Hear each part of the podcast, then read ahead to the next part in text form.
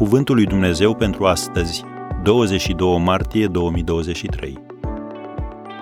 Prostește cuvinte care zidesc. Ești legat prin făgăduința gurii tale.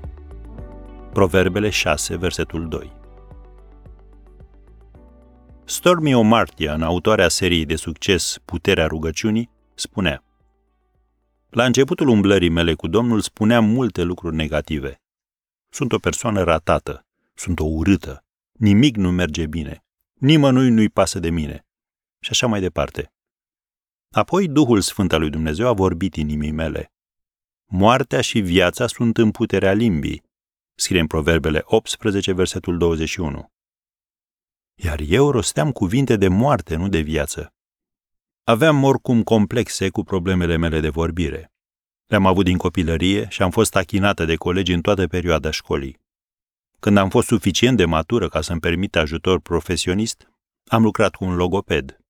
Am exersat zi de zi, an de an, pentru a dobândi o oarecare îmbunătățire. Îmi pierdeam în continuare vocea la jumătatea oricărui discurs. Nu voi fi niciodată în stare să vorbesc cum trebuie, am strigat la un moment dat. Dar după ce am rostit aceste cuvinte, Domnul mi-a spus, Tu aduci moarte peste situația ta pentru că nu spui adevărul. Nu spune ce gândești sau ce pare a fi adevărat. Rostește ce știi că este adevărul din cuvântul meu. Pentru că limba gângavilor va vorbi iute și deslușit, cum scrie Isaia, capitolul 32, versetul 4 și eu pun cuvintele mele în gura ta, cum scrie tot Isaia în capitolul 51, versetul 16. La scurt timp după aceea, când am fost rugată să vorbesc la o întâlnire de femei, i-am dat lui Dumnezeu temerile și nemulțumirile mele, am rostit adevărul său și nu am mai dat glas părerilor mele negative. Vorbirea mea a mers atât de bine încât mi s-a deschis o ușă pentru lucrarea în public. Biblia ne spune, ești legat prin făgăduința gurii tale. Proverbele 6, versetul 2. Aici sunt incluse și vorbele pe care ți le spui ție însuți.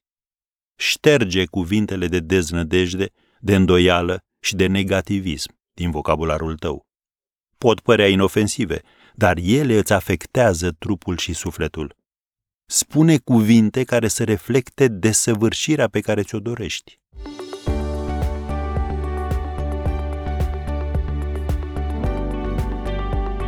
Ați ascultat Cuvântul lui Dumnezeu pentru astăzi, rubrica realizată în colaborare cu Fundația SER România.